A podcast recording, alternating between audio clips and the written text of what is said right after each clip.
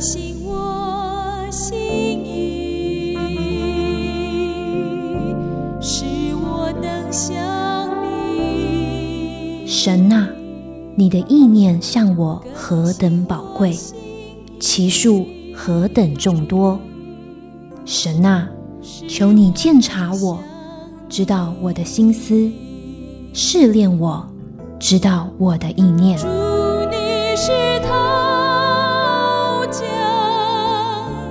欢迎收听由徐坤静牧师为您主持的《清醒的心》。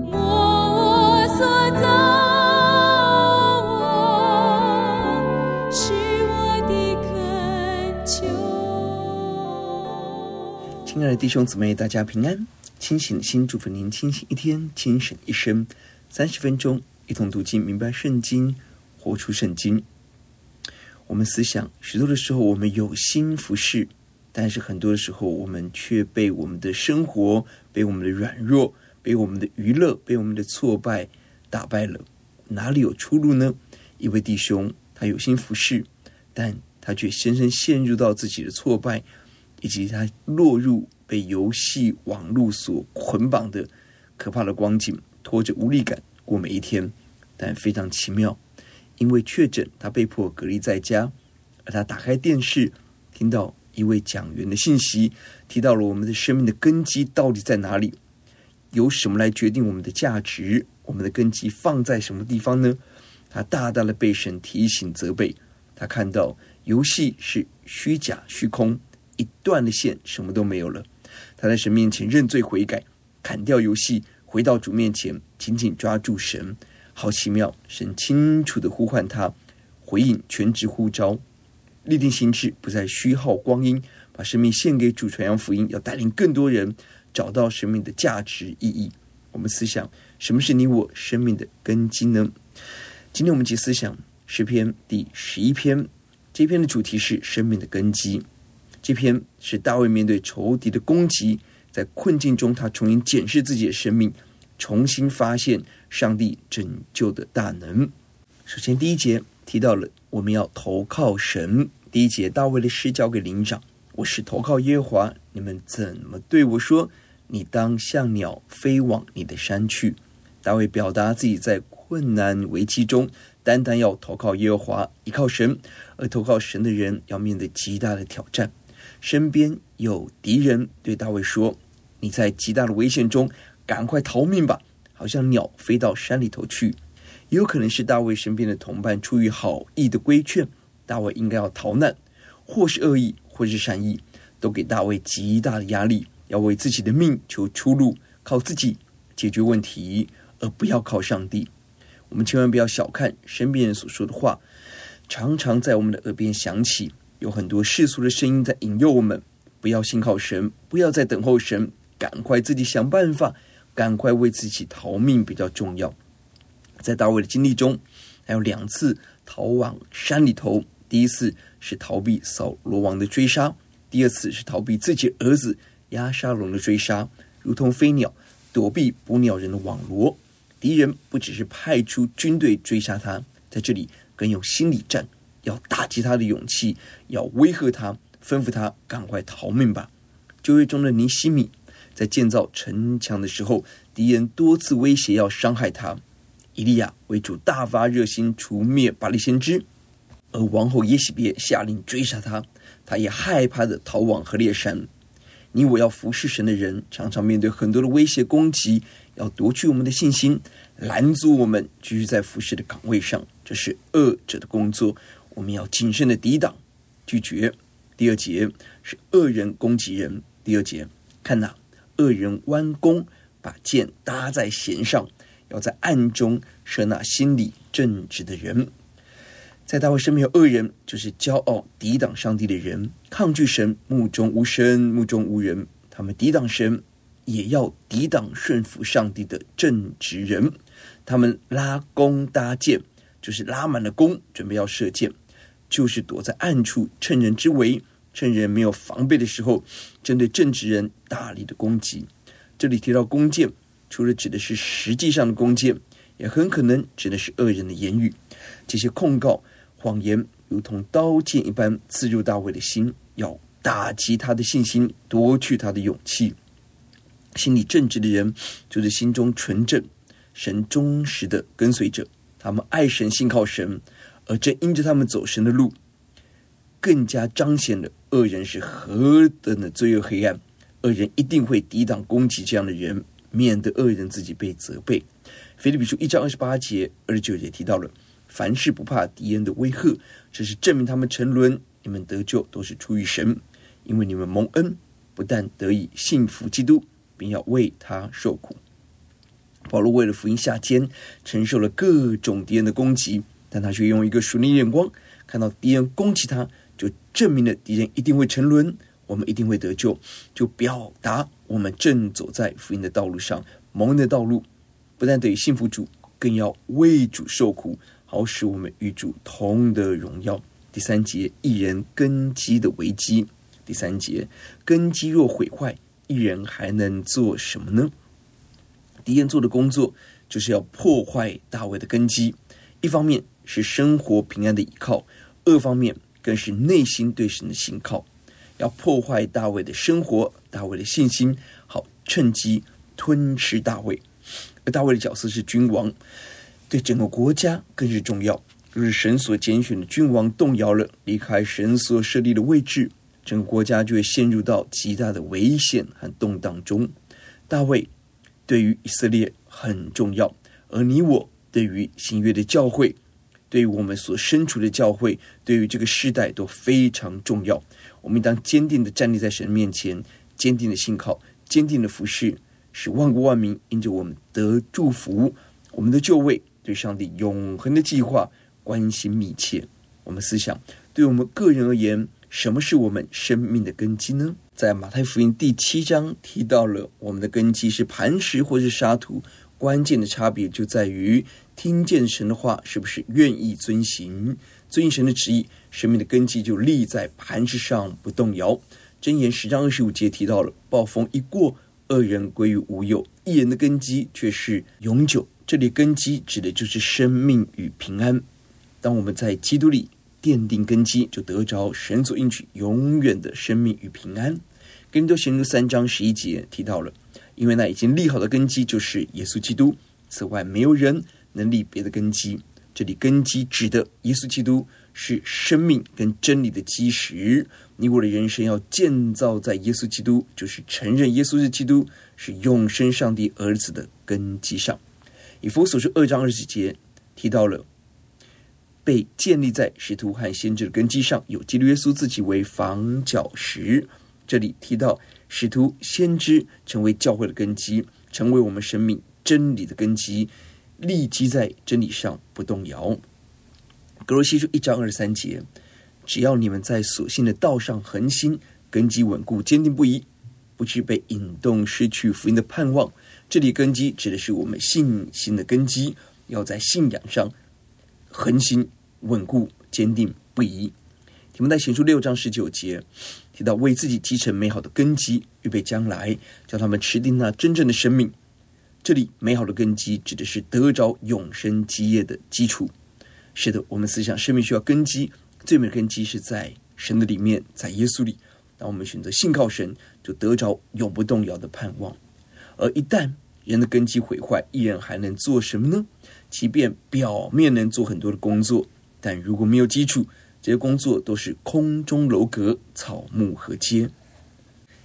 这一章一到三节提到了大卫面对三个困境，仇敌三方面攻击。第一节是恐惧威胁，要挟他赶快逃命；第二节是暗箭攻击；第三节是破坏根基，挑战他是不是要继续信靠神。比较这三者的攻击，表面上暗箭难防，很伤人。内心恐惧也很大，但最大的挑战是攻击我们的根基。今天我们到底在依靠什么？我们的生命的方向盘谁在掌舵？到底你我要走的路是自己的路，还是耶稣的路呢？呼求主，让我们在各样挑战中坚持神的道路，才是生命之道，勇敢往前。第三节，另外的解释是：社会没有法纪，义人只能逃到深山幽谷中。还有一个解释。一人指的是那义者是神，意思是在这个情况下，神能有何行动呢？上帝当然能够做所有的事，而上帝邀请我们与他一同同工，参与在他荣耀的计划上。因此，你我在神面前的就位何等的宝贵跟重要啊！有段时间，我们思想我们生命的根基在哪里？如何奠定我们的根基？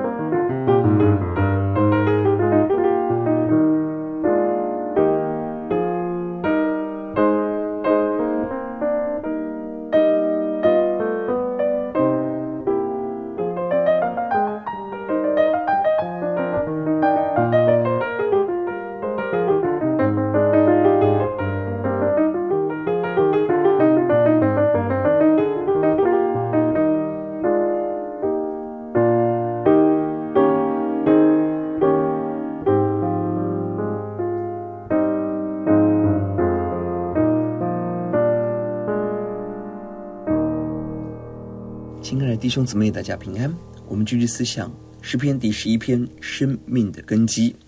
前面经文第一节提到了投靠神，第二节提到恶人的攻击，第三节提到了根基的危机。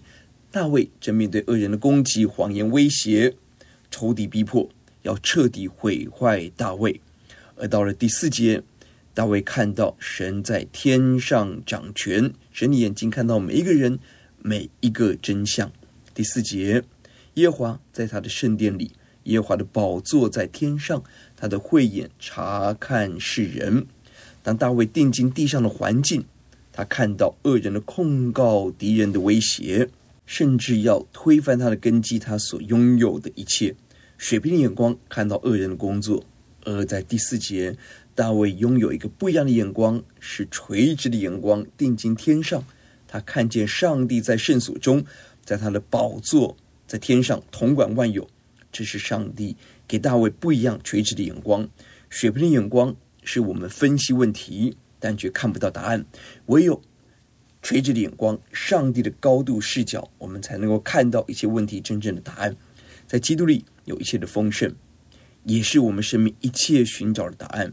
如同启示录，我们看到地上有很多的灾祸，七印、七号、七晚，充满了灾难，而其中也不断让我们看见。天上的宝座，天上的启示，摩西之歌，新天新地的盼望。今天你我不能只看地上，我们当然要分析，但是我们更应当抬头仰望神在全地的工作，在历史的工作，在今天的工作。经文提到神的慧眼查看世人，查看有用火试验金属的意思，在耶利米书十一章二十节提到，按公义判断，查验人。肺腑心肠的万军之耶和华，耶利米书十七章第十节也提到了，我耶和华是鉴察人心、试验人肺腑的。神的眼睛仔细看每一个人，也是试炼每一个人。神知道我们的心思意念、肺腑心肠、动机渴望。当我们把自己献给主，单纯为耶稣而活，为耶稣奔跑，神会在我们里面，圣灵居住在我们当中，大大怜悯恩待我们。每一到三节。是环境的危机，而第四节，他再次把生命的根基放在神的里头，他星星眼睛就看到神公义的作为，他会看到神不止在圣殿中，也不只是在逃命的山上，我们的神是在天上的神，掌管万有，大有权柄，神的智慧察看世人，并且乐意改变我们的生命，神能，神愿意，这是神给我们很大的恩典。第五节是一人被试验，第五节，耶华试验一人。为恶人和喜爱强暴的人，他心里恨恶。上帝的眼睛观看试验每一个人。这里提到了神要试验一人，就是考验属神的子民。我们思想旧约中的约伯，神两次在众天使面前为约伯做见证，提到他完全正直，远离恶事行为成全。接下来约伯遭遇一连串的灾难，但他没有离弃神。没有放弃寻求主，持续抬头仰望神，神向他彰显，他通过试验，通过苦难，亲眼见主，生命迈向属灵的高峰。神要考验一人，而神恨恶恶人和强暴人的行为。我们的神是公义的神，也是大有怜悯慈爱的神。神不能容许恶人继续嚣张欺压人，神对这样的恶事充满了神圣的愤怒。属神的子民不是烂好人，没有原则。我们渴望得着耶稣的心，耶稣无法容忍人拦阻小孩到耶稣面前，耶稣无法容忍圣殿成为买卖的地方，耶稣斥责这些人，这是义怒公义的愤怒，也应当是我们要追求的。第六节是恶人被神攻击，第六节他要向恶人密布网罗，有烈火、硫磺、热风做他们杯中的粪。上帝厌恶恶人强暴的人，而神为他们预备了什么呢？这里提到神降下三件审判：火炭、硫磺雨跟热风。在创世纪，神用洪水来洗净大地的罪恶；而到了启示录，上帝用硫磺火湖来除尽罪恶，把撒旦魔鬼丢进硫磺火湖中，承受永远的刑罚。和合本提到的网罗，在其他译本都翻译为烧着的炭，是上帝管教人的工具，如同创世纪提到的所多玛、蛾摩拉。天上的火降下来，烧灭他们，刑罚罪恶，也如同亚伦的两个儿子不敬畏神，在献祭中随便，因此有天上的火降下来烧灭他们，表达神立刻的刑罚审判。这里提到了，这是神为恶人所预备的杯，就他们所配得应得的。启示录十四章第十节提到了，这也必喝神大怒的杯。耶稣是圣洁的救主，却为我们承受十架的苦悲，无罪的代替我们有罪的，因着耶稣受苦受难，而使我们得着真正的生命与平安。第七节最后提到了得见主的面。第七节，因为耶和华是公义的，他喜爱公义，正直人必得见他的面。上帝为恶人预备了准确的刑罚，相反的，神为他的子民预备了满满的恩典。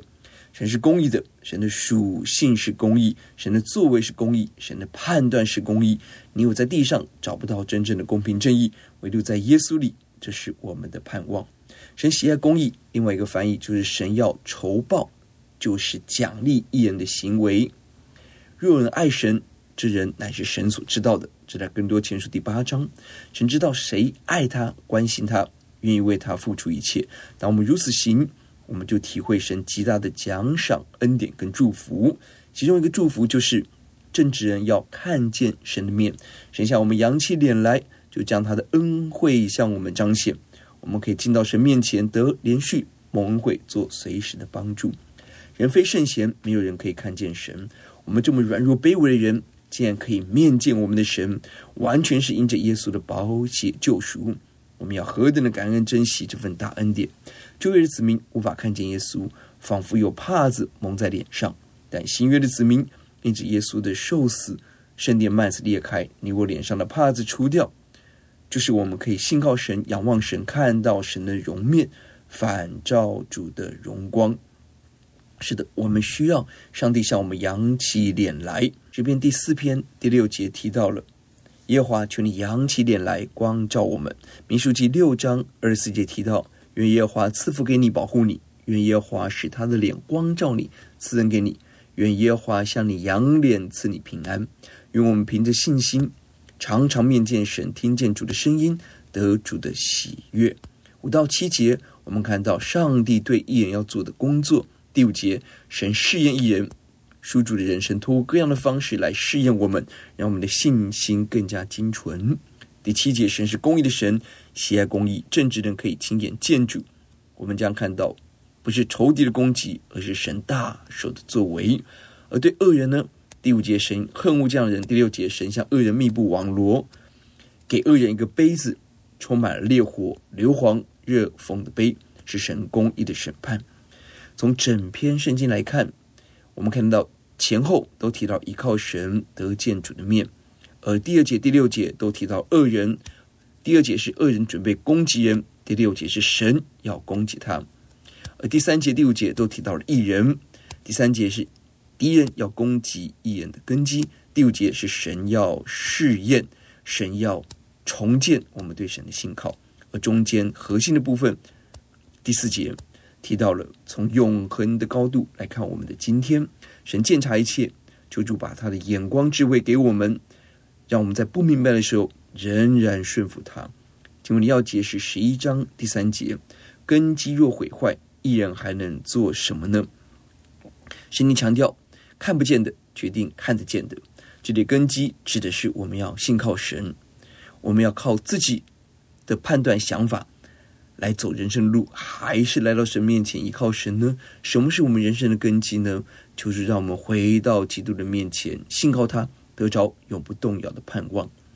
因此，我们思想恐惧、威胁、案件攻击、根基毁坏，我正面对恶者怎么样的攻击跟挑战？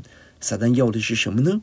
我是否常常回到神面前，求神给我新的眼光、智慧、高度，来面对今天的挑战呢？我们来祷告。赞美主耶稣，耶稣深深知道我们所遭遇的难处，敌人的控告、威胁、刀剑的攻击，要毁坏我们。但赞美主耶稣，耶稣坐在高高的宝座上，统管万有，必定为我们征战，刑罚恶人，赐下真正的大平安。听我们的祷告，仰望奉耶稣的名，阿门。我们有一句话总结诗篇第十一篇：耶稣是我们的根基，是我们的拯救，是我们的亮光。清醒的心，祝福您清醒一天，清醒一生。愿上帝赐福您。